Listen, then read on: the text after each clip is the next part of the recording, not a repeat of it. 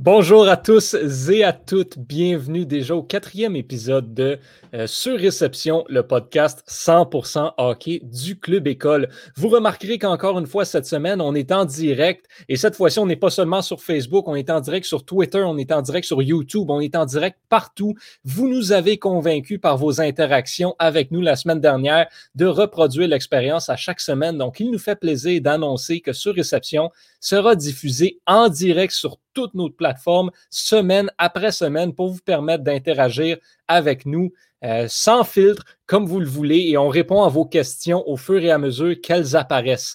Euh, toute l'équipe est là présentement aujourd'hui. Ils attendent juste que je les annonce. donc, euh, Jérémy Labrie, Antonin Martinovitch, il, va être un petit peu en retard, mais il s'en vient, ce ne sera pas long. On a également Axel Guimont et Victor Désilet, bien sûr. On salue également notre collègue Étienne Boutillier qui est à, la réalisation en arrière. Donc, merci d'être là encore une fois, Étienne. Les gars, Beaucoup, euh, beaucoup de sujets, encore une fois, cette semaine. ça a été une, semaine assez intéressante à plusieurs niveaux dans la Ligue nationale de hockey. Premièrement, le Lightning de Tampa Bay, qui est maintenant une avance de 2 à 1 dans la série de finale de la Coupe Stanley. Steven Stamkos, qui est revenu au jeu pour euh, faire une courte apparition lors de laquelle il en a profité pour marquer son premier but depuis le 28 février, la dernière date où il avait joué. Euh, surpris de voir le Lightning euh, avoir repris le momentum après avoir perdu le premier match? Euh, je, vais, commencer, les gars. surpris, non, pas vraiment. par exemple, je trouve qu'ils ont complètement dominé le dernier match. Quoique Dallas, même s'ils perdaient 2-0, je crois, à la fin de la première période, ont dominé la première période à mon sens. Mais la deuxième période, le Lightning était partout. Euh, Dallas, on aurait dit qu'il était, il pouvait pas compétitionner contre cette équipe-là. Donc, c'est pas surprenant, mais euh, un peu en même temps, je te dirais.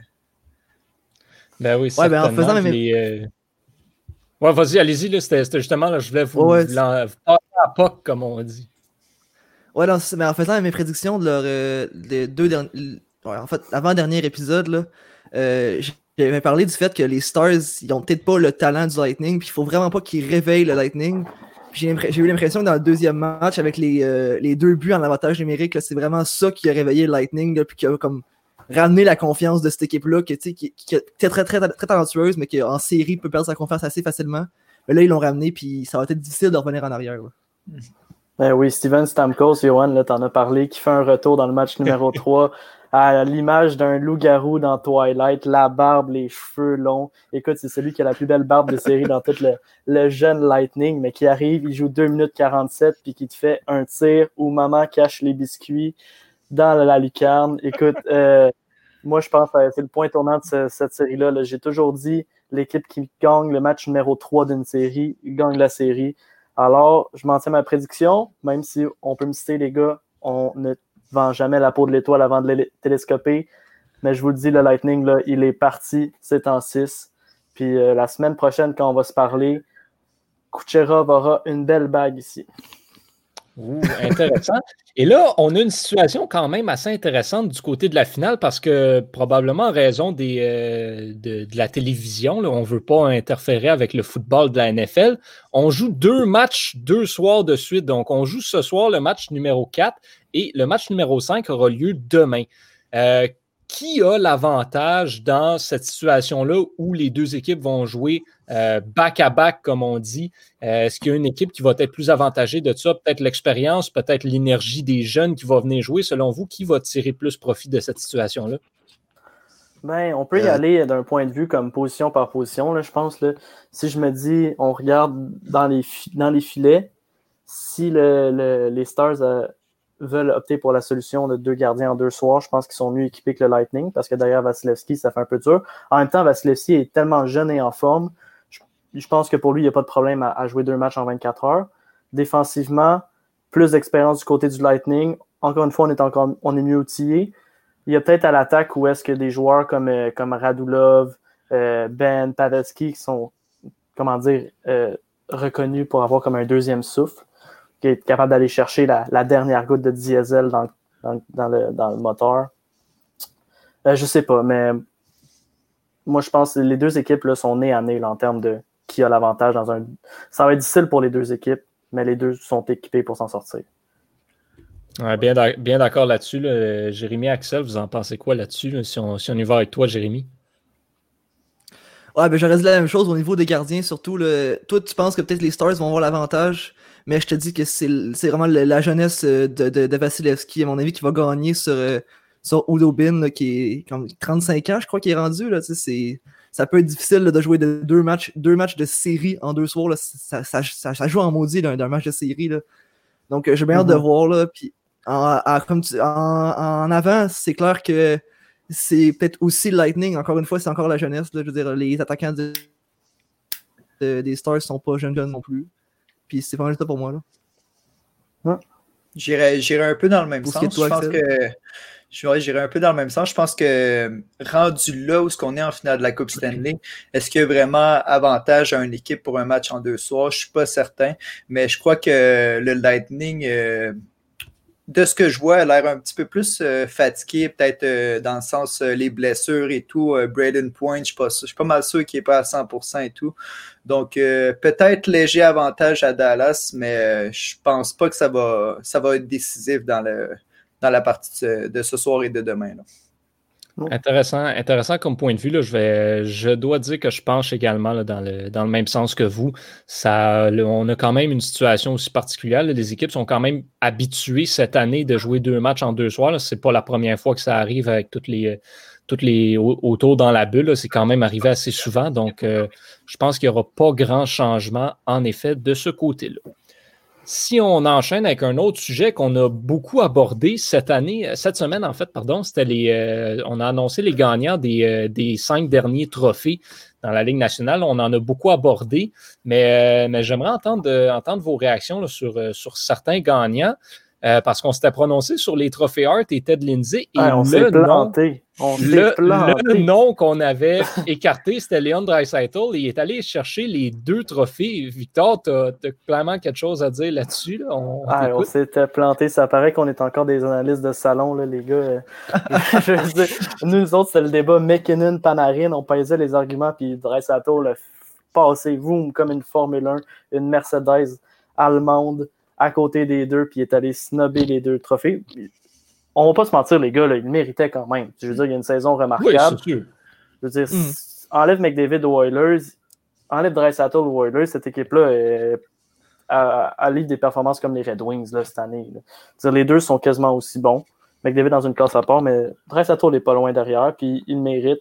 Ça fait du bien des fois de voir un héros obscur, disons, tu sais, probablement que, que va avoir une carrière à l'image de Malkin, va tout le temps être pris derrière Crosby. Lui, va toujours être pris derrière McDavid. Donc, il y a cette reconnaissance-là. Euh, je lève mon chapeau à, la Ligue nationale et aux joueurs qui ont voté. Je suis bien d'accord avec Victor. Moi, je pense que euh, comme il dit, le héros obscur un peu, il va toujours être derrière McDavid. Puis là, moi, en tout cas, c'est le Ted Lindsay qui m'a vraiment surpris, euh, voté par euh, les, joueurs, l'association des joueurs, qui ont voté pour Dreisaitl pour le meilleur joueur à affronter un peu. Donc, moi, ça j'ai été surpris là, mais je suis très content pour lui dans le sens que justement, c'est un héros obscur. Il va toujours être dans l'ombre de McDavid un peu, mais on voit que son talent est reconnu à travers la ligue et que il fait vraiment partie de l'élite dans la Ligue nationale. Ouais, pour moi, je te, dirais que j'étais un gars un peu moins de statistiques, euh, plus de l'apport du joueur dans son équipe. Puis c'est bon, c'est un très bon joueur de Il méritait, c'est clair, comme les deux autres le méritaient également. Mais la différence, c'est que les deux autres sont au sont, vraiment le cœur, c'est le, le cœur et le corps et l'âme de leur équipe, de mm-hmm. Panarin et McKinnon, tandis que, comme vous dites, il est dans l'ombre de, McDavid, mais c'est McDavid le corps et l'âme de cette équipe-là. là mm-hmm. Un, sur lequel on ne s'était pas trompé, en tout cas, c'est Connor Hellebuck qui est allé remporter le trophée Vézina, pleinement mérité. Et un autre qu'on avait pas mal soulevé aussi, qu'on ne s'attendait peut-être pas à ce qu'il l'emporte, mais qu'en en tout cas, moi, de mon côté, je l'espérais, je trouvais qu'il méritait, c'est Roman Yosi avec le trophée Norris. Euh, pour moi, c'est quand même une surprise. On avait tous dit là, dernièrement, c'est surtout le défenseur qui marque le plus de points. John Carlson a connu une excellente saison au point offensif.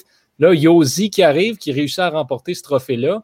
Est-ce qu'on va assister à un virage un petit peu? Est-ce qu'on est en train de peut-être changer un petit peu le mode de vraiment remettre le trophée Norris au meilleur défenseur de la Ligue et non à celui qui marque le plus de points? Euh, Jérémy, penses-tu que ça pourrait être euh, la nouvelle tendance, qui devrait être la tendance qu'on respecte?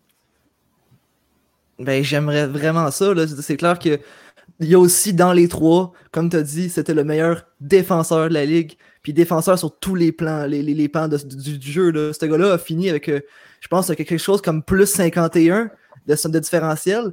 Comme dans l'équipe, avec la troisième pire, euh, le troisième pire chiffre au niveau des buts accordés. C'est exceptionnel ce qu'il a fait là.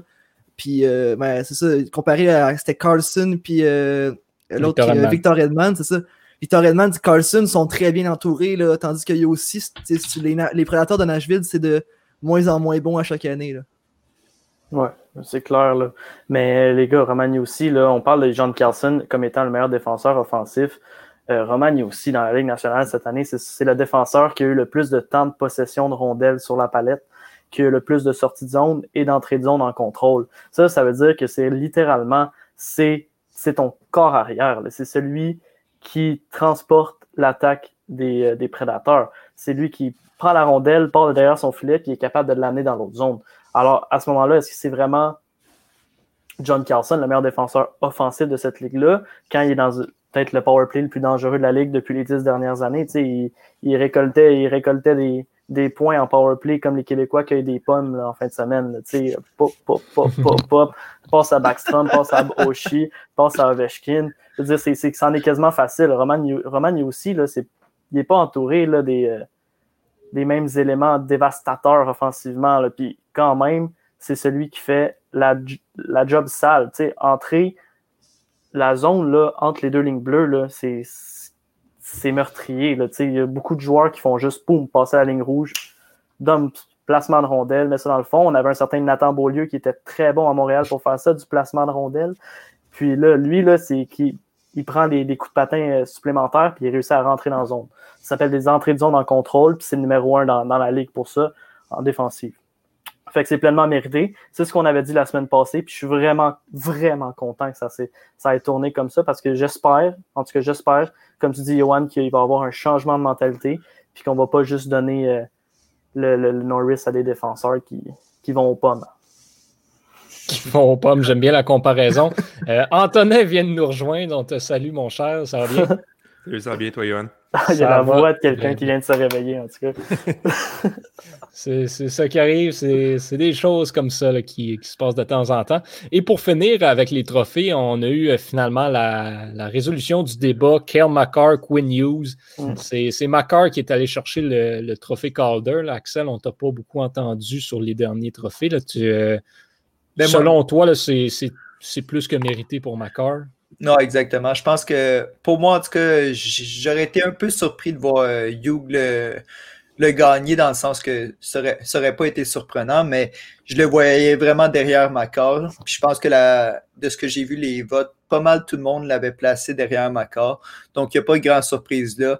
Mais est-ce que ça aurait été décevant de voir Hugh le gagner? Je pense pas non plus. Euh, c'est deux, deux défenseurs qui vont sûrement gagner le Norris euh, peut-être à plusieurs occasions dans les prochaines années. Mais je suis surpris que Hughes ait autant gagné. Euh, ait autant de votes de première place. Je n'ai pas trouvé qu'il était tant supérieur que Hughes cette année, moi. Uh-huh. Ben, il y a eu un excellent début de saison. Hein. Faut, il est vraiment sorti en force, McCarr, comparé mm. à Hughes, qui a vraiment il, est plus sorti plus tard dans la saison, mm. au moment où Macar était blessé. Fait que je pense que le, le, spotlight est allé vraiment plus sur Hughes à la fin parce que Macar était blessé, puis on lui a permis de se développer plus que ça. puis il est vraiment devenu le corps arrière chez, euh, chez les Canucks, là, tandis que Macar, au début, on en parlait autant, sinon plus qu'on parlait de Hughes à la fin.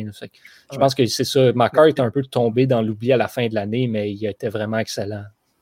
On peut faire. Euh, l'aspect des l'aspect offensif de Quinn Hughes, là, il, est, parfait, là, mais c'est plus l'aspect défensif que, qui reste encore à, travailler, tandis que Kyle McCarr, il n'y a plus grand-chose à travailler sur ce gars-là. Ce gars-là est un joueur NHL complet. Là. Mm-hmm. Absolument. En parlant de recrues, les gars, on peut peut-être euh, faire une petite mention à Nick Suzuki, qui a été euh, voté sur l'équipe d'étoiles des, euh, des, recrues, alors qu'il avait seulement fini 9e dans les bulletins de vote.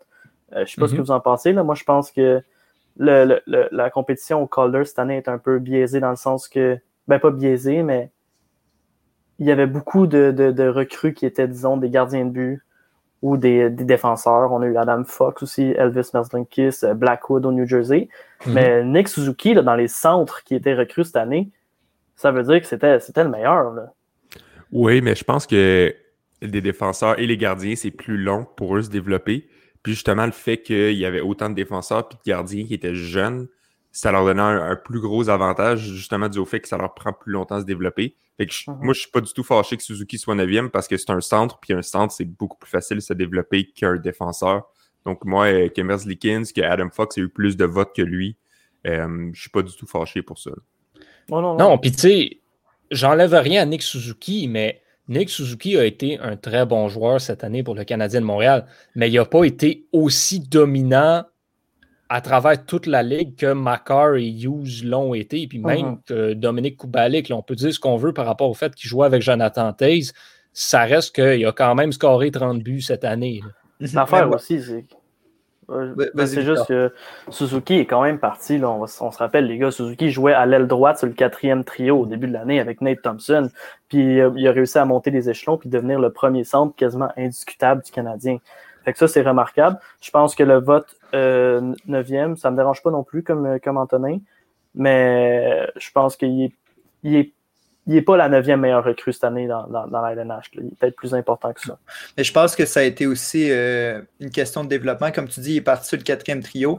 Mais si je me souviens bien, les 20 dernières parties, Suzuki, euh, il produisait là, quasiment pratiquement un, point par match. Là. Exactement. Euh, c'est vraiment la fin de saison que je pense qu'il a fait se démarquer. Donc, c'est pour ça uh-huh. que moi non plus, j'ai pas de problème à ce qu'il soit il était 9e, comme vous dites, euh, parce qu'il y en a qui ont été vraiment plus constants durant toute la saison.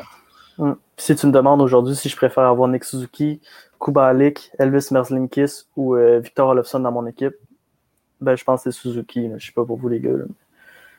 Ben là, Kubalik a des, a des qualités assez intéressantes également.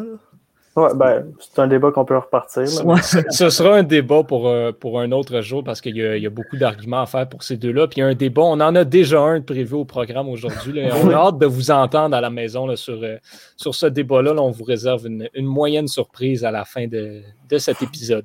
Là, on va enchaîner sur le gros sujet qui a monopolisé l'actualité de la Ligue nationale hier, euh, l'échange qui a impliqué Patrick Ongvist. Donc, Patrick Onvis qui quitte les Penguins de Pittsburgh s'en va rejoindre les Panthers de la Floride en retour de Michael Matheson et Colton Sevier. Donc, on a justement une question de Pierre-Luc Lavallée sur Facebook. Que pensez-vous de l'échange? Qui est le plus gagnant? Mais justement, mon cher Pierre-Luc, on s'en va justement sur ce sujet-là, en discuter un peu. Euh, première réaction, on va y aller, euh, on va y aller rapidement avec Victor. Moi, euh, trois lettres, WTF, quand j'ai vu ça, je vous épargne la traduction libre. Euh, je ne l'ai pas trop compris euh, du point de vue de Pittsburgh. du point de vue de, de, de, la Floride, je suis quand même satisfait. Eux autres viennent de se débarrasser d'un contrat de 5,5 millions dans ces eaux-là. pour, pour 6 ans encore. Pour 6 ans encore, alors qu'Ongvisk charge un peu plus, mais il reste que 2 ans. Il risque de perdre Dadonov et Hoffman sur le marché des joueurs autonomes. Donc mhm. là, leur profondeur sur les ailes viennent de, prendre un coup dur. Donc Orngvis, c'est un peu euh, un genre de joueur dans le moule, euh, pas dans le moule de Dadonov, mais qui pourrait compléter le trio du Berdo puis Barkov puis ramasser, le, ramasser plusieurs buts dans, dans la zone payante, là, autour du filet. Du point de vue de Pittsburgh, par exemple, je la comprends pas, pas en tout. Là, je veux dire, on essaye de d'aller chercher de la, de la, profondeur sur les ailes pour épauler, disons, Malkin, Crosby. On a fait des échanges pour aller chercher Zucker à date limite. Puis là, on a un, bon allié en Angvis, puis on s'en débarrasse contre un défenseur gaucher. Quand on a Dumoulin qui faisait un très bon travail. Euh, Mais en même temps, en même temps euh, on sait que les, au niveau des pingouins, les fans détestent vraiment Jack Johnson. Euh, puis il, a, il, a, été invisible dans la série contre le Canadien. Il a même été très mauvais. Donc, mhm. euh, Madison va, peut-être faire une meilleure job que ce gars-là sur la troisième paire défensive. Ouais, 4.6 pour une troisième paire défensive, c'est cher. c'est vraiment cher, c'est clair. Très cher. Il vraiment reste 6 ans. Là. Puis je, comprends, je, comprends pas, je comprends pas du tout l'échange des deux côtés. Je comprends peut-être un peu plus du côté des Panthers parce que justement, comme Victor l'a dit, d'aller chercher un ailier qui a d'en mettre 40-45 points par saison, c'est important. Sauf que qu'est-ce que les Panthers sont en train de faire? Je veux dire, ça, c'est un quick fix qui va durer deux ans, mais après ça, qu'est-ce que tu fais? Je veux dire, c'est pas un jeune, c'est pas quelqu'un que tu peux développer, c'est pas quelqu'un qui va rester aux côtés de Barkov puis Huberdo qui va développer de la chimie pendant les dix prochaines années. C'est un quick fix, encore une fois. comme un Dadonov, comme un Hoffman. C'est tout le temps, on vient tout le temps patcher un peu la situation au lieu de l'adresser le problème sérieusement. Mhm. Puis c'est tout le temps des solutions qui sont un peu boboches, comme, comme Hornvis, justement, un gars qui sera pas super dominant, mais qui Brett va faire le. Conley. Brett Conley, effectivement. Donc, c'est tout le temps des gars comme ça qui vont, qu'on va chercher au lieu de penser au futur, puis au lieu de faire comme, OK, on va s'asseoir, puis on va vraiment trouver une solution qui va être efficace. Fait que ça me fâche un peu du côté de- des Panthers pour ça. Moi, j'ai de la misère à comprendre qu'est-ce que Colton Sevier vient faire dans cet échange-là. Je, je, je peux pas croire que à Pittsburgh, on a dit que pour que l'échange en vale la peine, fallait rajouter Colton Sevier pour, pour faire ça. Je, je peux pas croire que Colton Sevier était si important que ça pour les Pingouins qui se débarrassent d'un de leurs meilleurs éléments offensifs. Michael Matheson, ça va être un excellent joueur là-bas. Oui, il est payé trop cher, mais c'est un, bon trade. Un contre un, je veux dire, c'est c'est avantage Floride à 100%, mais la balance ne penche pas parce que tu ajoutes un gars comme Sevier. Voyons donc. Non, exactement. Puis quand tu regardes en, en premier lieu l'échange, moi je m'étais dit, OK, ben Pittsburgh doit sauver sur la masse salariale. Mais non, aucunement. Au contraire, je pense qu'il rajoute 1,2 million avec Xavier. Donc, pour moi, ça comme. Je comprends pas ce que Jim Rutherford essaie de faire en ce moment. On dirait qu'il essaie juste de, de mélanger les, les cartes pour réveiller son équipe. Donc, euh, mais du côté de Floride, moi, je pense que c'est un très bon échange. Comme tu dis, Antonin, c'est un petit peu du patchage, mais ça doit être un des meilleurs échanges dans l'histoire des Panthers de la Floride. C'est- carrément ça. Donc, euh, bon, un trade, euh, un échange un peu bizarre. Euh, Est-ce qu'il y a vraiment un gros avantage d'un bord puis de l'autre? Je pense qu'il y a avantage à Floride, mais Matheson va devenir un très lourd contrat d'ici peu euh, pour Pittsburgh. Donc, J'ai ouais, entendu sur Twitter que là, avec le- l'espèce de vide que Pittsburgh s'est créé sur les ailes, il allait probablement essayer de prendre un risque sur le marché des joueurs autonomes puis essayer de signer un allié qui a, qui a un potentiel intéressant à faible coût. Puis il, il disait qu'il pouvait qu'il pos- qu'il pensait rapatrier au bercail Alex Galchenyuk. Fait que là, je- Non. ça me fait juste me Ah faire non, dire comme voyons donc, Voyons qu'est-ce donc. qui se passe là-bas? Là?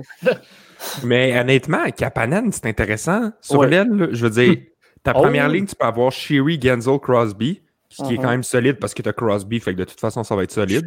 Ton deuxième trio, tu peux avoir Malkin, Zucker et Kapanen. Je veux pas jouer contre ce trio-là, moi, là. là. C'est solide, quand même.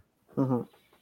Ah, puis on oublie, on oublie, faut pas oublier Brian Rust aussi dans l'équation. Ouais, c'est ça. Ah, Rust qui a été ex. Ah, ben oui. Oublie Kapanen sur le deuxième trio, mais Rust. Ben, Rust ah, a écoute- été un point par match cette année. En, en ce moment, si on regarde euh, Daily Face-Off là, qui présente les alignements potentiels, bon là, ceux, les pingouins ne jouent pas, fait qu'on ne sait pas, mais eux, ce qu'ils mettent, c'est Genzel, Crosby, Kapanen sur la première, Zucker, Malkin, Rust sur la deuxième. C'est ça que je pense aussi que Sherry va peut-être euh, être relayé à la troisième ligne. Une place où est-ce qu'il y aurait plus d'allure. c'est- c'est solide comme top 6. Là. Ah, c'est excellent comme top 6. Le problème, selon moi, pour, euh, pour Pittsburgh, c'est au niveau de la défense. là. Je, je suis comme pas convaincu là, de, de, de cette défense-là. Oui, Christopher Le Temps est là. Brian Dumoulin fait une bonne job, mais après ça, j'ai l'impression qu'il n'y a pas grand-chose. Non, non, il leur manque un Jeff Petrie, là. Un, un gars de ce genre-là qui va venir solidifier le top 4.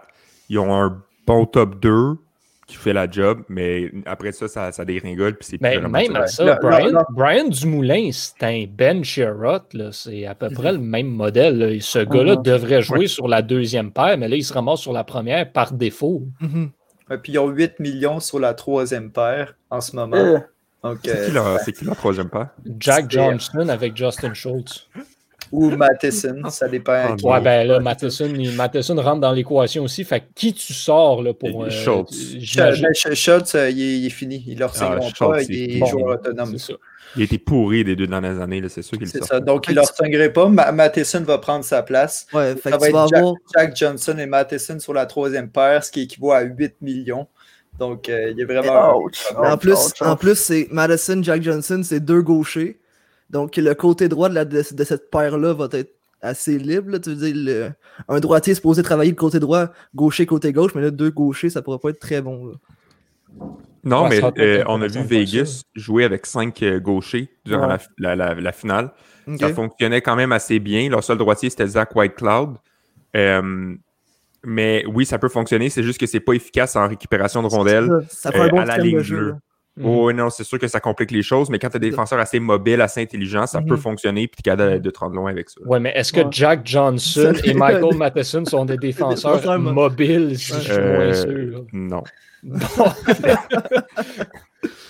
Puis si, euh, si on regarde du, côté, euh, du côté de la Floride euh, rapidement, si, si, je vais chercher encore une fois l'alignement des Panthers, 30 secondes juste pour voir la, où est-ce qu'on en est, la situation, parce que là, définitivement, ce, cet échange-là est pour pallier à la perte d'Evgeny Dadonov et de Mike Hoffman potentiellement il va avoir un trou de ce côté-là aussi. Là, ça va tellement pallier. Là.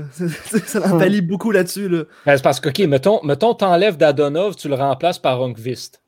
Mais Hornqvist, euh, je vous rappelle que je pense depuis trois ans, il ne joue pas ah des saisons complètes. Il est tout le temps blessé, donc euh, on va, il va peut-être pas faire la saison complète. admettons, admettons, dans un monde idéal, tu remplaces Dadonov, Hornqvist, un pour un, OK, on est correct. Là, Hoffman s'en va et tu mets quoi à sa place? il, y a, Owen Tippett dans, le, dans, les jeunes, dans, la Floride, qui n'est pas, encore, euh, pas encore 100% prêt, qui pourrait venir prendre sa place, mais il va avoir un trou du côté de la Floride aussi. Puis Noel mm est-ce que c'est vraiment un joueur de premier trio? Pas certain là-dessus. C'est que là, c'est quoi selon vous que, parce que veut, veut pas, il, faut qu'il y ait autre chose. Antonin, tu parles de patcher beaucoup, mais il, va en avoir une autre patch qui va venir s'installer. Ils n'ont pas le choix du côté de la Floride. Est-ce qu'on a un nom en tête potentiellement, quelque chose qui pourrait s'en venir euh, selon vous pour, euh, pour boucher un peu certains trous? Ben, un Taylor Hall, ça pourrait être intéressant. Ah, mais... Taylor Hall, veux-tu signer en Floride? Ça arrive. Ben, moi, tant, qu'à moi, n'importe qui veut aller signer en Floride. ben, je sais pas. Avec les Panthers? Pas d'accord. Avec, avec Tampa Bay, ouais. Mais avec, Tampa Bay, oui. Avec les Panthers, je sais pas. Là. Ben, ça dépend c'est quoi tes objectifs. Mais si tu veux gagner la coupe, non. Mais sinon, euh, tu t'en vas au gros soleil, relax à toute l'année. Tu joues avec une équipe qui est quand même pas si mauvaise que ça. Là, mais qui est mal gérée. Ah, ça, c'est, ça, c'est sûr et certain. C'est sûr. Mais cette équipe-là va nulle part depuis toujours et ira toujours nulle part. Tant qu'il n'y aura pas de changement de gestion, puis tant qu'on n'acceptera pas le fait que le côté hockey en Floride a été pris par le Lightning puis qu'on réussira jamais à les battre, ça va aller nulle part cette équipe-là. ouais. Mais en même temps, Hall pourrait vraiment être tenté par une grosse offre salariale du nouveau euh, general manager. Euh, je verrais bien la Floride lui offrir un 10 millions sur 7 ans, puis lui d'accepter à cause de l'offre, puis du fait qu'il n'y a pas vraiment de, de taxe salariale là-dessus. Mm-hmm. je, le verrais bien, mais je comprends pas les Panthers parce qu'ils ont échangé Trocheck. Ils ont échangé Bioxstad, ce qui fait qu'au centre, ils ont comme plus personne. là, au centre, c'est là que ça se complexe. Parce que si on, va chercher Hall, mais là, tu te ramasses avec Huberdo, Barkov, euh, Hall, Achiari dans ton top 6. Ton deuxième centre, c'est Eric Arla. Ah, Arla, fait, fait du, bon, du bon boulot. Mais fait de l'excellent travail. Mais après ça, ou tant sur l'aile que sur le co-centre, ça se complique. Écoutez, c'est pas compliqué. Mark Pizzic joue, sur, joue à l'attaque. Ah, a, fini la saison à l'attaque avec les Panthers. C'est un défenseur. c'est vrai, c'est cool. ça. que la Floride pourrait être intéressée en Max Domi par hasard? Oh. c'est clair. ça, ça pourrait, ça pourrait. Étienne nous dit euh, Michael Granlund. Ben, c'est pas un centre, mais. C'est un centre allié gauche. Ouais, c'est plus un allié gauche qu'un centre, en fait. C'est vrai qu'un Michael Granlund pourrait être intéressant, oui. Vraiment, pour la Floride. pour, euh, oui, absolument, mm-hmm. absolument. Puis Galchenyuk, ben, bien sûr, là, ça vient. Ça, ça, vient ajouter quelque chose de, de peut-être un petit peu intéressant de ce côté-là. La défense aussi n'est pas nécessairement solide là, du côté de la Floride. Rien solide, en fait. Rien n'est solide, c'est ça. Ben, si, Bobrovski peut se relever, les, gardiens de but vont être corrects, mais pour l'instant, ça va vraiment pas bien du côté. je, pense, je, pense, que si Bobrovski n'a pas une défense devant lui, c'est pas lui qui va mener son équipe. Là. Il ah, fera pas un peu comme Carey Price a fait, puis transporter l'équipe jusqu'en série durant plusieurs saisons. En tout cas, moi, je serais vraiment surpris. Non, non, Bobrovski est un peu fini de ce côté-là. -là, c'est plus vraiment un, un gardien étoile, c'est je comprends pas comment il a eu son salaire de 10 millions. Là. Je veux dire, on s'est basé sur les statistiques de 3 ans, puis on, a dit bon, mais tiens, gars, il vient de sauver des, rondelles puis euh, faire un job. Ben, fait, je comprends pas trop ce qu'on a fait, mais je pense que Bobrovski, c'est plus un, bon gardien. C'est rendu comme un Corey Crawford. Va faire le boulot, mais qui ne sera pas étoile. Mm-hmm. Ben, surtout Ouais, vas-y, Victor. Ah ben, ben, moi j'allais plus transiter sur en parlant de gardien, Craig Anderson qui ne signera pas à Ottawa. Ouais, ben c'est mm-hmm. exactement là que, que je m'en allais. On a, on a annoncé hier là, du côté d'Ottawa que Craig Anderson euh, n'allait pas être signé par l'équipe et on annonce ce matin qu'on a l'intention de racheter le contrat de Bobby Ryan. Est-ce que racheter le contrat de Bobby Ryan serait potentiellement quelque chose pour nous permettre d'aller faire plus de place sur la masse salariale pour aller signer un gardien de but sur le marché des joueurs autonomes. Je veux faire un lien avec ce que Pierre-Luc Lavallée vient d'écrire. Tu parles du marché des joueurs autonomes. J'ai beaucoup de difficultés à voir qu'un gardien qui va peut faire une différence dans une équipe, qui sait qu'il peut se rendre jusqu'à la Coupe Stanley, va signer à Ottawa. C'est un peu comme les, les, Panthers. la gestion est très mauvaise, puis on sait que cette équipe-là va, va nulle part. Mais un gars comme Marc-André Fleury sur les, le marché des transactions, c'est clair que, les, Ottawa, comme, comme j'ai dit, c'est pas l'équipe qui est la plus high présentement, mais à 35 ans, bientôt 36, euh, Marc-André Fleury pourrait peut-être aimer ça se rapprocher de la maison, là, puis aller jouer à Ottawa. Je sais pas ce que vous en pensez à ça. Euh, ben, ah, Marc-André Fleury était en entrevue hier ou avant-hier, je ne me trompe pas, et il a dit lui-même que lui, dans le monde idéal, il resterait à Las Vegas. Est-ce que Las Vegas va prendre une décision différente, peut-être, mais que lui, il aimerait ça rester là. Mm-hmm. Donc, euh, moi, je trouve qu'il y a un beau marché. il y a un beau marché. Le, marché des gardiens de but va être très intéressant à suivre cet été. Tu as mm-hmm. plusieurs équipes qui vont, comme, qui ont des éternels problèmes de gardiens de but, comme, euh, comme les Flames, à la limite, les Oilers, les Senators, qui vont essayer d'adresser leurs problèmes cette, cette, saison morte. Euh, là, on a Thatcher Demko qui a probablement délogé Mark Strom à Vancouver, donc lui va tester le marché. Braden Oldby qui risque de céder sa place à Washington pour Samsonov, donc lui aussi va être libre. Fait qu'est-ce qu'il va avoir des surenchères pour les gardiens de but? Je sais pas, mais il va y avoir beaucoup de changements, puis ça va être le fun. Puis moi, je, suis vraiment convaincu que ces moves-là, euh, à Ottawa, c'est pour libérer de la marche, pour faire une, grosse offre, peut-être donner un 9, 9 millions à Oldby, je ne sais pas, parce que Ottawa, tu regardes ça d'une perspective financière, c'est une équipe qui, qui, doit, qui a de la misère à comme aller atteindre le plancher salarial. Puis là, ils viennent de racheter un contrat de 7,25. Un contrat de 7,25, quand tu cherches à atteindre ce plancher-là, c'est comme la meilleure affaire. Fait que ça cache quelque chose d'autre. Mais là, Ottawa, en même temps, on n'est jamais au bout de nos surprises avec cette équipe-là. que... Mais ce qui est triste avec Ottawa, c'est que tu sais très bien que Pierre Dorion, ce qui va arriver, c'est qu'il va aller sur le joueur autonome, il va surpayer un gardien qui était bon avec une autre équipe, qui va arriver à Ottawa, puis qui aura plus les mêmes joueurs devant lui, puis qui va devenir mauvais. C'est ça qui va arriver. En même temps, en même temps, Ottawa, on en parle, on dit que c'est un, un dumpster, là, mais ils ont Chabot, ils ont Brandstrom. Là, ils vont avoir trois deux choix dans le top 5. Mhm. Je veux dire, euh, si, si, ils mettent la main, disons, sur euh, Tim Studula au poste numéro 3, puis Drysdale au poste numéro 5, Studula puis Drysdale peuvent possiblement rentrer dans ton alignement, peut-être pas cette année, l'année d'après. Donc, pour un agent libre, c'est quand même intéressant. Ils ont aussi comme cinq autres choix, je crois, dans, les deux premières rondes. Donc, euh, l'avenir mhm. est, quand même, si, si mhm. ils se plantent juste sur 50% de leurs choix, ben, ils vont quand même avoir ramassé, tu sais, comme quatre méchants espoirs. Là. Fait je sais pas, moi, je vois plus ça d'un œil optimiste, là, Ottawa. Euh, surtout au niveau de l'attaque, ça va être beaucoup les jeunes qui vont faire de la place. Là, avec le rachat de contrat de Bobby Ryan, en ce moment, dans, parmi les, joueurs qui composaient l'alignement régulier des sénateurs d'Ottawa, il y a trois joueurs qui ont un contrat dans, au niveau de l'attaque. Colin White, Artem Anisimov, Brady Kachuk. Le reste sont tous des agents libres cette saison dans les joueurs qui étaient NHL à la fin de la dernière saison. C'est sûr qu'il y a un virage jeunesse qui s'en vient du côté d'Ottawa. Tout ce qui va manquer, c'est un gardien de but leur club école, les sénateurs de Benville, c'est un des meilleurs clubs dans la Ligue américaine. C'est un mhm. club qui est essentiellement tiré par leurs jeunes. Euh, Drake Batterson fait souvent des allers-retours entre Ottawa et Belleville. Il y avait Josh Norris cette année, euh, Abramov. Alex Formenton, Eric Brandstrom. Oui, toute l'équipe est tirée par les jeunes dans la Ligue américaine. Ils ont appris à gagner ensemble, puis là, ils vont juste graduer puis se ramasser à Ottawa, toute la gang. Je veux dire, moi, j'aurais pas j'aurais pas discuté là, être un Braden Oldby là, à me dire comme OK, peut-être l'année prochaine, ça va être tough de, jouer pour les sénateurs, mais après ça, on va juste être en train de monter. Là. Moi, si j'étais une équipe, je resterais loin de Braden Oldby. Il va demander beaucoup trop cher. Mm-hmm. Euh, il n'a pas été vraiment incroyable dans les deux dernières saisons. C'est pas, euh, pas des grosses statistiques qui sont sorties, c'est pas des gros matchs. Puis dans les séries, euh, il a vraiment été un peu amorphe, j'ai trouvé. Euh, il va demander au-dessus de 8-9 millions. En tout cas, moi, c'est pas compliqué. Là, moi, ma stratégie, c'est que reste loin des agents libres le plus longtemps que tu peux parce qu'ils vont tout le temps tout te demander trop cher.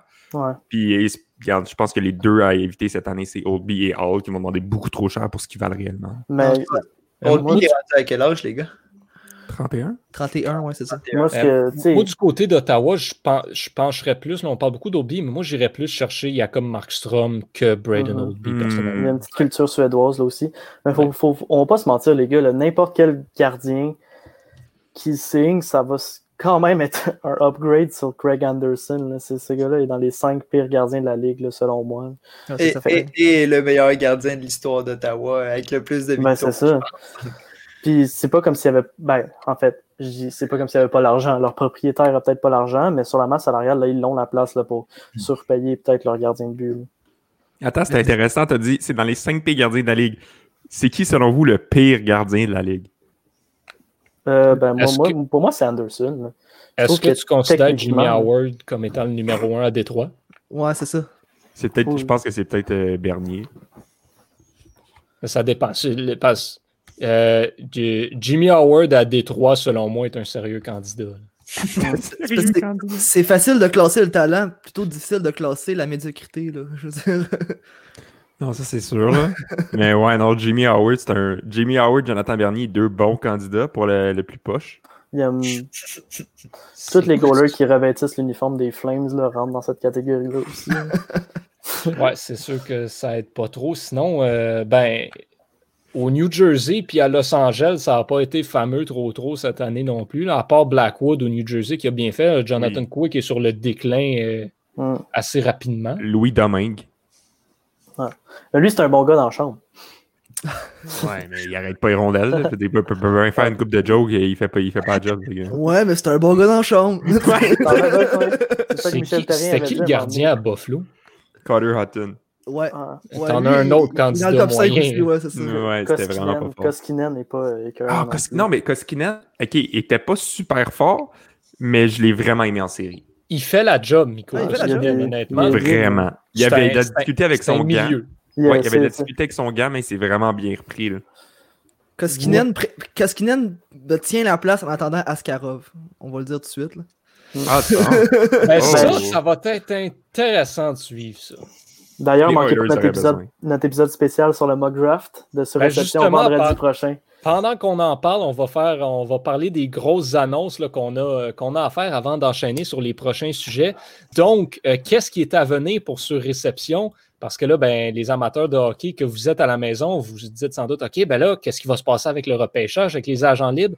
Donc, la semaine prochaine, vendredi le 2 octobre, on va faire un épisode spécial sur repêchage simulé. Donc, on va chacun arriver, on va présenter notre top 16 selon nous donc des choix qui vont arriver pour le repêchage. Et on va présenter plus tard le reste de ce qu'on a parce qu'il faut quand même qu'on rentre ça dans, une heure seulement. Puis on va avoir probablement la fin de la finale de la Coupe Stanley à discuter également, le trophée Conn Smythe aussi. Donc, on va présenter notre top 16 simulé. Chaque personne va avoir son top 16 préparé, puis on va en discuter la semaine prochaine. Et ensuite de ça, ben, on se donne probablement, je dis bien probablement parce qu'on a encore une quelques petites affaires à vérifier pour ça, mais on se donne rendez-vous mardi le 6 octobre, soirée de la première ronde du repêchage. On va être en direct pour faire la couverture tout le long de la première ronde du repêchage, nos réactions en direct, nos opinions sur les choix de certaines équipes, discussion avec vous également. Et par la suite, vendredi le 9, ben, l'épisode régulier va être remplacé par une couverture en direct sur l'ouverture du marché des joueurs autonomes. Donc, encore une fois, réaction en direct, interaction avec vous à la maison, nos opinions un petit peu, les, euh, ce à quoi on s'attend. Donc, euh, donc, tout ça, là, ça va être beaucoup d'actions à suivre en direct. Faute de, droit d'auteur, bien sûr, on n'aura pas les images en direct euh, pour ce qui touche au repêchage. On n'aura pas l'audio également, mais on va être là avec nos réactions en direct, bien sûr. Puis ça va être, euh, ça va être une belle expérience, je pense, pour nous et pour vous également à la maison, là, si vous voulez suivre ça un petit peu, euh, voir ce qu'on a à dire là-dessus. Puis on veut aussi savoir ce que vous avez à dire. Donc, pro- prochain rendez-vous la semaine prochaine, repêchage simulé avec l'équipe de surréception. Ensuite, mardi le 6, couverture en direct du repêchage et vendredi le 9, couverture en direct dès l'ouverture du marché des joueurs autonomes. Ça va être bien, bien, bien excitant. Euh, j'ai bien hâte de faire ça. Puis euh, en passant pour le gardien le, plus le moins bon de la ligue, j'y ai pensé. J'y vais avec Malcolm Subban. OK, mais là, tu rentres dans les, dans les réservistes. Non, c'est ça. Ah oui, oui, mais Parce vraiment... que Kincaid est un potentiel candidat aussi si tu rentres dans les gardiens de but suppléants. mais Kincaid n'est plus dans la ligue. Malcolm l'est encore. Ben, Charlie Lindgren l'est dans la ligue, lui. Ok, Charlie Lindgren d'abord. Puis sinon, il y, y, a plusieurs équipes qui ont vraiment un mauvais, mauvais gardien substitut. C'est qui le gardien substitut des Maple Leafs? Hmm, euh, oui, euh, Jack Campbell. Jack Campbell. Ah ouais. Bon. Il est bon, lui. Quand, quand en, série, une fois que Tukaras est parti, là, puis Boston a fait garder les buts avec Dan Bednar. Ah, il était pourri. lui, il était pourri. c'est sûr que si on rentre dans les troisièmes gardiens, euh, on, va avoir, on va avoir du fun là-dessus. Euh, donc, si on enchaîne pour, euh, par la suite, un autre, un autre point qui a quand même retenu l'attention, particulièrement probablement chez les amateurs du Canadien de Montréal, c'est le nouveau contrat qu'a signé Jake Evans. Donc, on parlait la dernière fois là, de ce que Marc Bergevin allait faire avec son, avec son argent. Et clairement, c'est pas Jake Evans qui va remplir le, le, 10 millions que le Canadien a disponible. Parce que là, il vient de signer un nouveau contrat. Il va faire moins d'argent qu'il en faisait avec un plus gros rôle. Première réaction, est-ce qu'il y a quelqu'un qui, qui, trouve que c'est un mauvais contrat? Levez votre main, je ne pense pas qu'il y en a beaucoup. On parle de 750 000 euh, en, en moyenne par année pour potentiellement le troisième centre du Canadien, en tout cas le quatrième pour sûr. Ouais.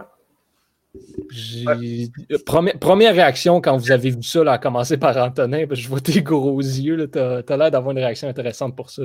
Euh, pour vrai, c'est un vol. Je comprends pas pourquoi Jake Evans n'a pas été cherché plus que ça. Je sais pas si son agent dormait au gaz. Euh, mais écoute, c'est comme ça n'a pas d'allure comment c'est un bon c'est une bonne signature. Puis je pense que la première année, c'est un contrat à deux volets. Je pense que mm-hmm. la deuxième année, c'est un contrat à un volet. Ce qui fait en sorte que Bergeron est pratiquement en train de dire OK, ben, tu as un an pour prouver ta place, puis après ça, ben, tu, fais, tu fais le saut officiellement.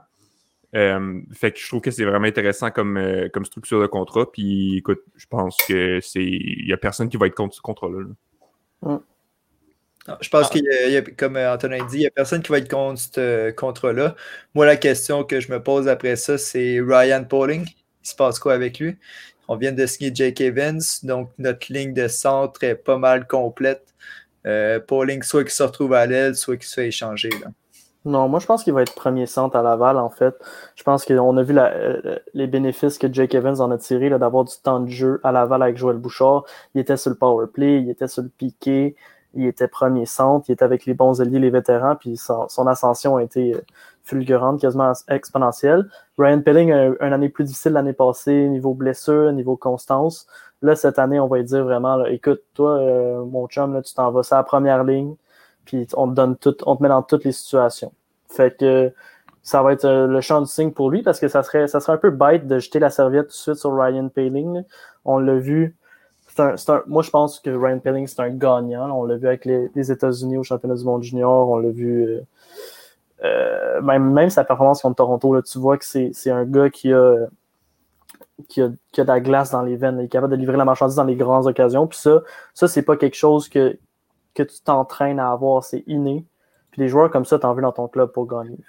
moi, je, ne jetterais pas la serviette sur lui. Je te, je te, relancerai, Victor, en disant c'est bien que tu le mettes premier centre à la base. ça va être une, bonne année d'expérience, mais il ne sera jamais premier centre ou dans la. Le Canadien ne s'enligne pas pour le placer au centre à Montréal. Ça va être soit à l'aile, soit ailleurs. Ben, ça, ça, ça va être un problème à avoir une fois qu'on va être rendu là.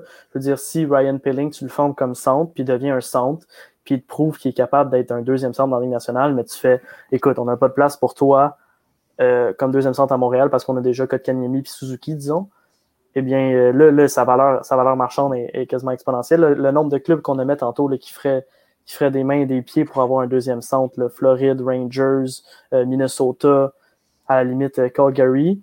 ben là, tu viens de comme catapulter sa valeur d'échange en un an, juste en, lui donnant du temps de jeu puis de la confiance, parce que c'est juste ça qu'il a besoin de jeune.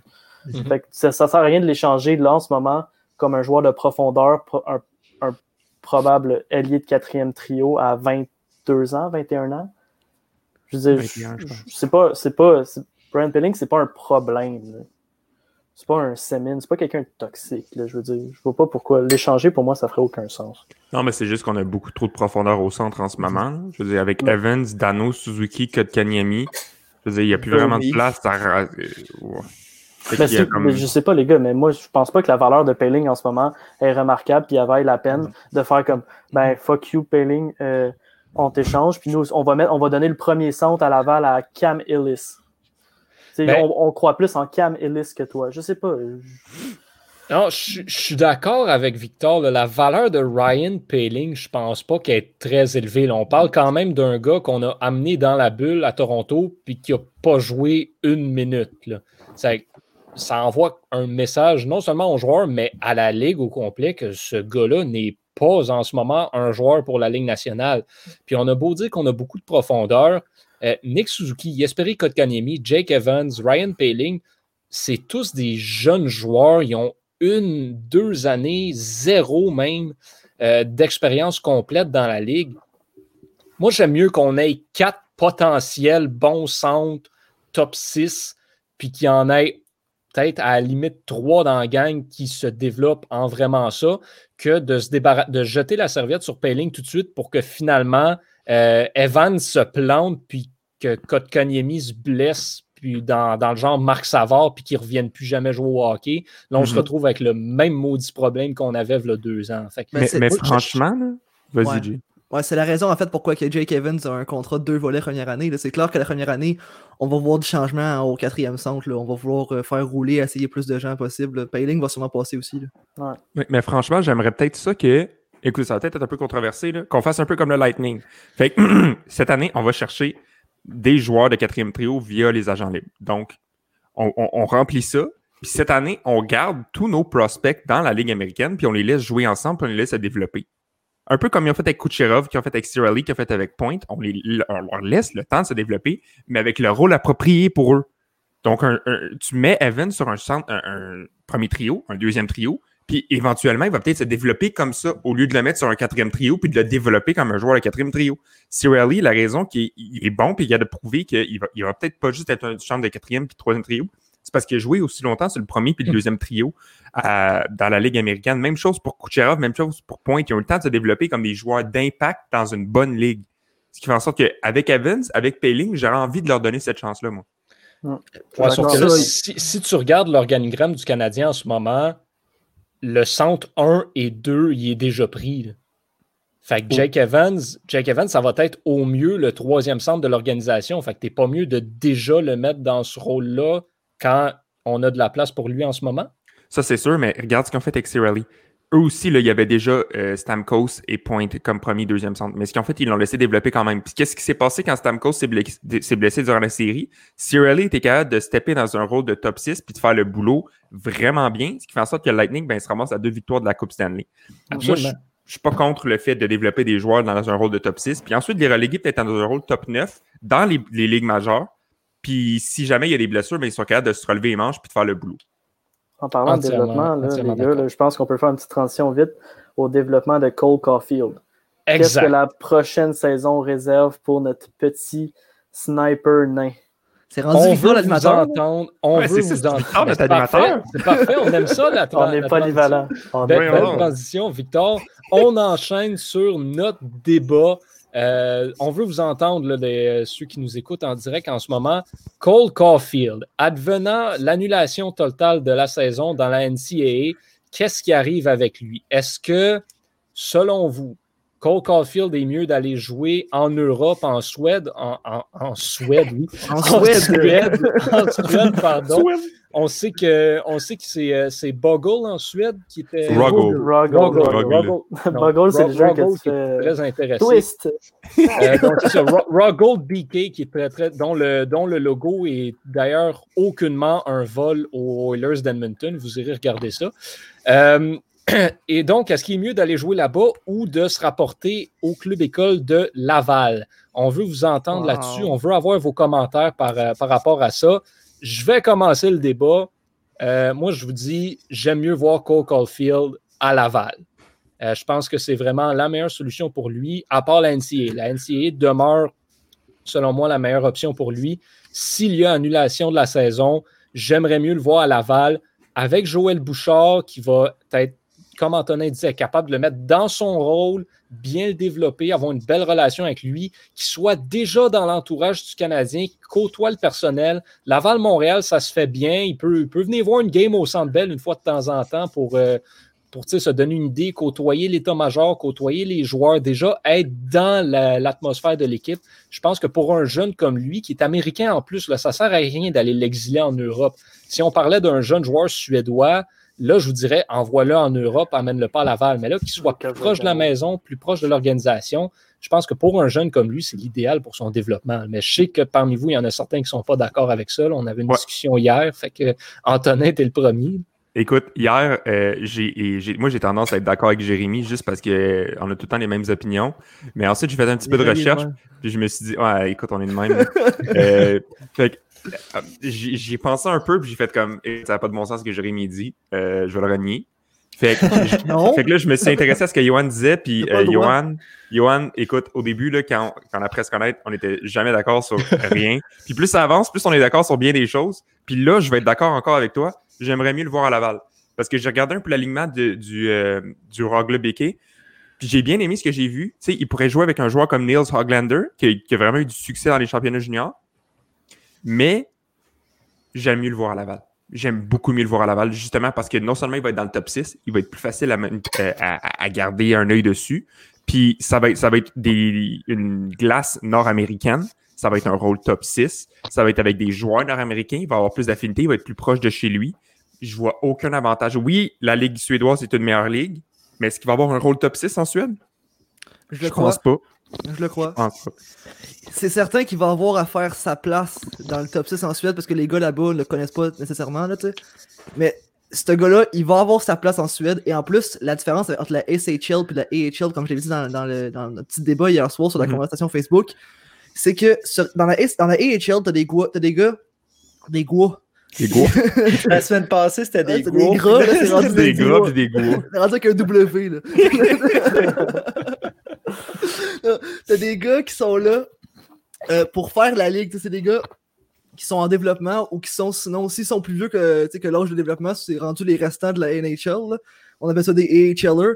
C'est des mhm. gars qui ils sont là pour, pour faire la ligue, donc euh, ils sont pas là pour, pour gagner leur vie. Ils, sont, ils, jouent d'une manière à se faire voir, puis s'ils peuvent genre sacrer leur camp, de, leur camp de là le plus rapidement possible, c'est ça qu'ils vont vouloir faire. Tandis qu'en SHL, il y a vraiment cette, atmosphère d'équipe-là qu'on ne trouve pas nécessairement dans la AHL.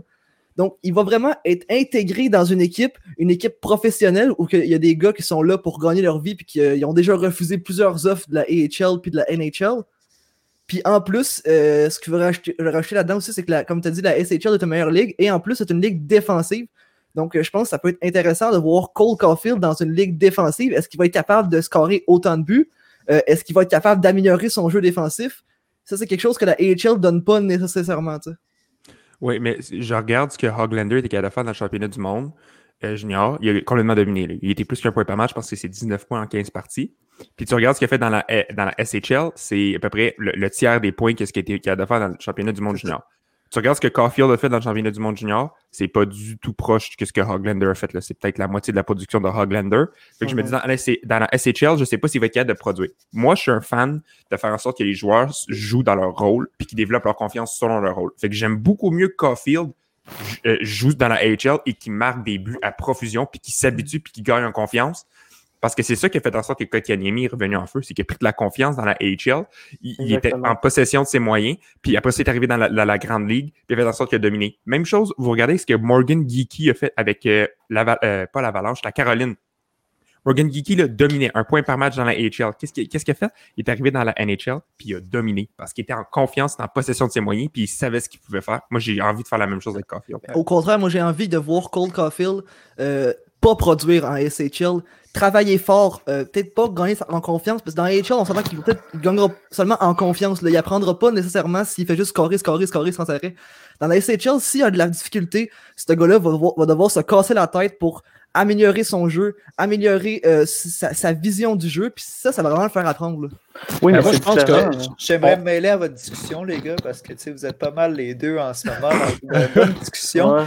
Mais je tiens à dire qu'il y a deux ans, on a donné un contrat à un homme du nom de Joël Bouchard. Exactement là dont, où je allais. Dont son but était justement euh, de former nos jeunes à être talentueux dans la Ligue nationale. Donc moi, je me dis, on en a un, là, un attaquant top 6 qui peut scorer des buts, puis on en a un coach qui est bon avec les jeunes, qui peut leur permettre autant d'être bon défensivement qu'offensivement et tout, d'aider de, au développement de Cole Caulfield. Donc moi, je me dis, si on a le coach pour, on ne l'avait pas avant, ben profitons-en. Puis hier, j'en parlais un peu euh, dans notre conversation, la AHL, c'est une grosse ligue. Cole Caulfield, il est petit, donc, moi, j'ai hâte de le voir vraiment dans, dans une ligue plus grosse que ça frappe pas, comment il va s'en sortir. Donc, pour ces raisons-là, moi, j'aimerais bien le voir euh, dans la AHL. Puis, on va pouvoir garder un œil dessus. Et il y a aussi le côté médiatique. Euh, je pense qu'il faut qu'il s'habitue à ça s'il veut une longue carrière à Montréal. Puis à Laval, ben, les caméras vont être sur lui. Donc, euh, ça va lui donner peut-être un stress de plus qui va qui, j'espère, va l'aider et non le nuire. juste avant qu'on continue, juste parler de vos, vos, vos, idées sur Jesse Ilonen. Qu'est-ce que vous pensez de lui? Ah, je pense ben, qu'il y a quoi à dire avant. Ouais, ah, euh, j'aimerais juste mettre mon petit grain de sel, moi, avec, là, dans la conversation, dans le débat entre vous deux.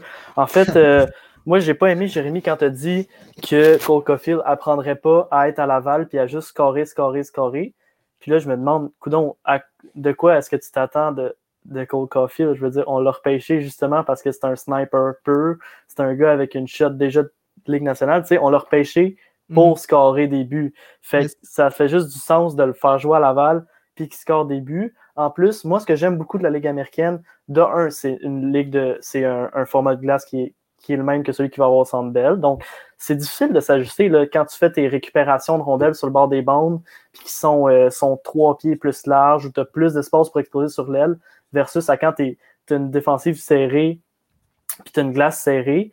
Euh, aussi, la Ligue américaine de hockey a une règle qui fait que pour chaque match, une équipe peut juste aligner dans son alignement cinq vétérans. Mhm. Un vétéran, c'est quelqu'un qui comporte 260 matchs d'expérience cumulés euh, dans une ligue européenne, la AHL ou la LNH. Fait que tu es obligé d'avoir des jeunes joueurs. Tu es obligé de leur laisser cette place-là. Fait que c'est juste, c'est comme parfait pour Caulfield qui vienne à Laval, qu'il soit sur le premier trio avec Ryan Pilling, comme j'ai dit, qui joue sur le power play. Si tu veux qu'il soit bon défensivement, ben mets-le sur le piqué puis qu'il apprenne comme, comme Jake Evans a fait, comme Hey, Nikita Jeff Palov, OK? Moi, là, je le suivais dans le temps quand il était avec l'Armada de Blainville-Boisbriand avec Joel Bouchard. C'était un joueur typiquement offensif. Là, il est arrivé avec le Rocket l'année passée, puis il était sur le premier des avantages numériques. Je veux dire, ça s'apprend des affaires comme ça. Mhm. Puis Joël Bouchard, c'est un pédagogue de renom qu'on doit payer des gros dollars. Là. Euh, fait je veux dire, tu veux donner tu veux donner la responsabilité de ton un de tes top 3 prospects à cet homme-là. Tu veux pas qu'il s'en aille en Suède.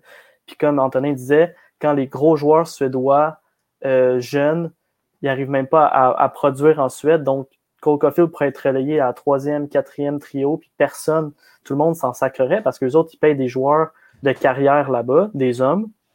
Alors, ils en ont quoi à faire du petit gars de 19 ans? Nous autres, ici, ça serait notre protégé puis on donnerait, on, vivrait avec ses erreurs, on vivrait avec ses fruits, je veux dire. Mais ce que je veux dire, c'est que c'est pas, c'est pas une mauvaise chose de, scorer, scorer, scorer, scorer. C'est ça qu'on veut, on veut faire de, on, veut, que ce joueur, ce joueur-là devienne un joueur NHL comme ça. Ouais. Mais je pense pas que tu apprends en ayant tout facile. C'est plus ça que je veux dire en fait. Si s'il arrive dans la HL c'est trop facile, t'apprends rien à faire ça. Là, ben, s'il apprend dans sera pas trop facile. C'est ça. S'il arrive dans HL c'est trop facile, ben ils vont juste le monter avec le grand club. puis ils vont le mettre avec Drouin et Suzuki. Fait fait que c'est. on est juste pas perdant. je sais pas, je sais pas, parce que, tu sais, j'aime pas ça les joueurs qui vont aller trop vite dans la, dans la, dans la NHL. On, on, Je veux pas qu'on brûle ce gars-là, tu sais, comme Kotkaniemi, il a été. Il a été forcé dans la NHL. Il aurait, il aurait dû avoir une, année de plus en Liga, ce gars-là. On s'entend là-dessus. Là. Ouais, ouais mais il y a, il y a eu 34 points dans sa saison recrue. Je veux dire, t'étais quand même pas pour dire bon, mais je m'excuse, je veux pas tes 34 points. Non, non, mais il était pas mauvais. Mais Kotkaniemi aurait dû retourner jouer en Finlande sa première année. Ça, c'est sûr. Cole Caulfield devrait retourner dans la NCAA. Mais là, si, ça, il n'y a aucun débat là-dessus. La place pour lui, c'est de retourner, de retourner au Wisconsin. Mm-hmm. Oui. Mais là, le problème, c'est qu'il n'y en aura pas de saison au Wisconsin. Fait que tu, peux pas ne pas le faire jouer. tant, qu'à moi, tu ne l'exiles pas, tu l'exiles pas en Europe. Tu parlais justement aussi de euh, espèce de cohésion d'équipe. À Laval, il va quand même jouer avec Payling. Il va peut-être côtoyer Evans. Fleury. Romanov va commencer la saison à Laval. Kyle Fleury va être là c'est tous des joueurs qui font partie, qui vont monter avec lui à Montréal par la suite. Ah, mais c'est des, gars qui sont... C'est des gars qui sont, qui sont sur la chaise musicale. ils vont partir, ils vont revenir. Il n'y a, pas ça en SHL. Y a pas ce, genre ton, ton corps sac pas son camp à tour de, à tour de bras. Là, OK, mais un gars, euh, c'est quoi l'avantage d'envoyer un jeune de 19 ans en Suède, loin de ses parents, loin de sa famille, pendant un an? Puis après ça, juste pour le, ramener ici, je veux dire, le but, c'est quoi le but de l'envoyer un an en Suède? Le gars, il, il en a rien à foutre d'être un an en Suède. je veux dire, le but, c'est qu'il soit ici avec sa famille, ses amis, puis qu'il puisse avoir accès aux meilleurs entraînements, puis à s'entraîner avec du monde qu'il connaît versus sans, ça va être à lui de décider. Je sais pas. Tu, connais pas Cole Caulfield. Peut-être que lui, ça il tente de faire ça. Je sais, ah, peut-être. C'est ça. Puis je veux dire, mais encore là, si tu m'avais dit, OK, il s'en va à Berlin parce que son, bon ami Alex Turcotte a été prêté par les Kings de mhm. Los Angeles au club de Berlin. Là, mhm. s'il s'en va là avec du monde qu'il connaît, OK, peut-être. Mais là, il s'en va en Suède, il connaît personne là-bas, il n'y a rien pour lui. Selon moi, il n'y a, aucune bonne raison de l'envoyer là-bas. Il y en a une coupe, il y en a une coupe, mais je pense qu'il y a plus de raisons de le, ramener à Laval. Il y en a quatre contre moi, je ne gagnerai pas. Mais c'est le fun, par contre, d'avoir les deux points de vue au, sein de l'équipe. Donc, ça, c'est intéressant pour ça. Merci, Jérémy. Et ben c'est ce qui fait pas mal, euh, pas mal notre wrap-up. De, ça, ça, nous fait notre petite heure. Là. Antonin, tu voulais peut-être parler juste avant qu'on s'en aille, Jesse Lonen. Oui, Jesse Lonen, moi, je trouve qu'il m'impressionne jusqu'à présent. Euh, écoute, je vois de plus en plus de, de, de scouts dire qu'il ferait vraiment partie de notre top 6 durant les prochaines années. Il semble qu'il y, a des, y a des joueurs comme ça qu'on parle pendant longtemps aux Canadiens, puis ensuite qui donnent rien. Ça, a été comme le cas avec Sherbach. Pendant longtemps, on l'a vanté, puis ensuite il est arrivé. Puis moi, quand Sherbach est arrivé, j'avais aimé ce qu'il faisait. Je veux dire, j'avais été le voir une coupe de faux Centre Belle, puis il était électrique, là. Je veux dire, il faisait des feintes, qui étaient dynamiques offensivement, puis ensuite on l'a juste chippé. J'ai pas envie que ça fasse la même chose avec Ilonen. Je veux dire, Ilonen, là, il fait du bon boulot en ce moment en Europe. Puis j'ai l'impression qu'il va être un joueur solide avec Montréal. Oh, probablement. Très, très, très d'accord là-dessus. Bon, ben messieurs, encore une fois, ce fut tout un plaisir de discuter, euh, discuter hockey avec vous. On se donne rendez-vous la semaine prochaine. Merci à ceux qui nous ont écoutés en direct et qui ont participé à l'émission pour, euh, pour votre intérêt aussi par rapport à ce qu'on fait. On se donne rendez-vous la semaine prochaine. Repêchage simulé en direct euh, sur toutes nos plateformes Twitter, YouTube, Facebook. N'hésitez pas.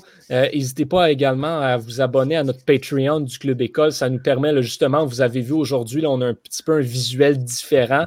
Euh, c'est grâce à, vos abonnements, c'est grâce à votre argent qu'on peut se permettre d'aller justement faire, faire plus et donner plus pour, euh, donc on le répète, tout l'argent que, que, vous nous donnez est réinvesti directement dans le Club École, que ce soit pour nos visuels, nos applications, notre matériel, peu importe. Donc, merci à ceux qui l'ont déjà fait. Pour ceux, euh, pour ceux que ça intéresserait de nous supporter, juste un, petit 2 c'est un petit 2 un petit 5 c'est tout ce qu'on vous demande. C'est pas beaucoup. Puis nous, ça nous permet vraiment d'aller beaucoup plus loin. Donc, euh, donc, merci à vous pour votre support constant. Euh, merci Axel, Victor, Jérémy, Antonin. Merci encore Étienne à la réalisation. Excellent travail. Ah, un, petit tour de table, euh, vos prédictions pour euh, la partie 4 de ce soir de la finale de la Coupe Stanley. Oh, Tampa. Le score, euh, le score. moi, je vais pour Tampa Bay 1-0. Oh! Moi, je vais pour Dallas et Tampa demain. OK. Moi, j'avais mis Dallas en 6, fait que j'aurais pas le choix de dire Dallas.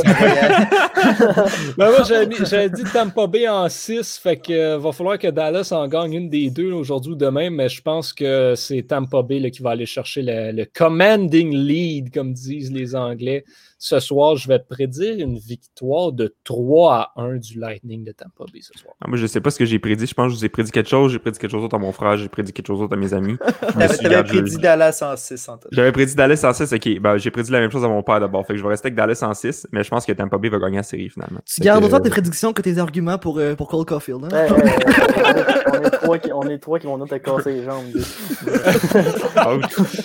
bon, ben, mes, messieurs, toujours un plaisir. Merci beaucoup. Puis à la semaine prochaine, tout le monde. Ciao. Salut. Salut.